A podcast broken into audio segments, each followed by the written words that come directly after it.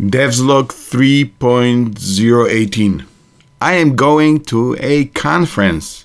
The whole dev team was asked to sign up for this year's Microsoft Build conference, which is fully an online event, so I'm not really going anywhere.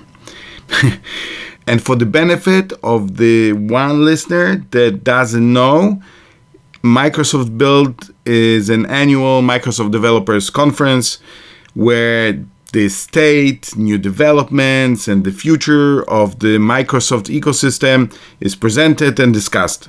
It's like Apple's WWDC, just for Microsoft developers. You know, going to WWDC was always a dream of mine. Like, for years, I really wanted to be there in person. But over the years, so many things have changed.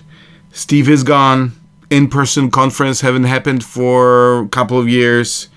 And me, right now, I'm playing for a different team. But never mind. Technology is a technology, and a learning opportunity like this is nothing to sneeze at. So I was really happy to register and fill up my calendar with all kinds of sessions.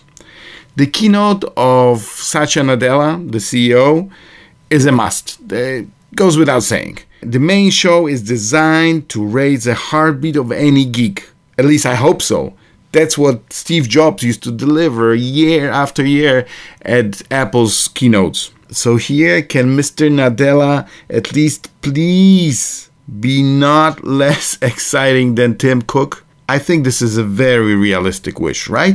Now, the conference is a global event, but really, it's a US-centric one, because most of the sessions are in UK afternoon, evening, going into the night.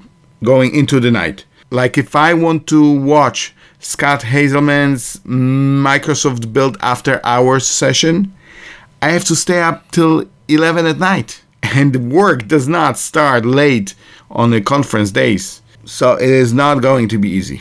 And then choosing appropriate sessions is obviously a challenge and an art of its own. Back in the day, I used to have a neighbor, and she was a film festival aficionado. And I remember her planning which films to go to, and it was a whole map in the system. And this is not very dissimilar. There are 526 sessions in English over 2 days. Obviously, first I got rid of all regional updates, even the UK one. I don't know what they're for, but it just did not sound like something that I need to attend. But then, even after getting rid of those, still, I'm left with tons of stuff to choose from. So first, I picked few odd ones, like Coding After 40. There was no session called Coding After 50, so I went to join the young ones. On the other end of the spectrum, I picked up Coding with Kids. I thought maybe I can inspire my own kids to code. Probably not. Kids never listen to their parents. I picked up few sessions on AI. There are quite few of them. The one I'm most excited for is called A Guided Journey into AI.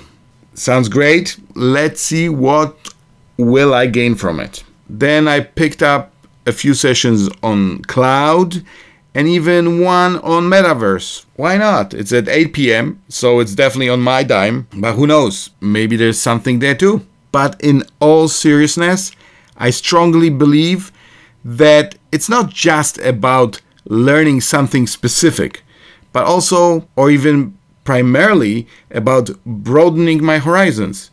It's like taking few deep breaths of a very fresh air just to expand my lungs. So let's just do some breathing then. Journey continues. Signing off.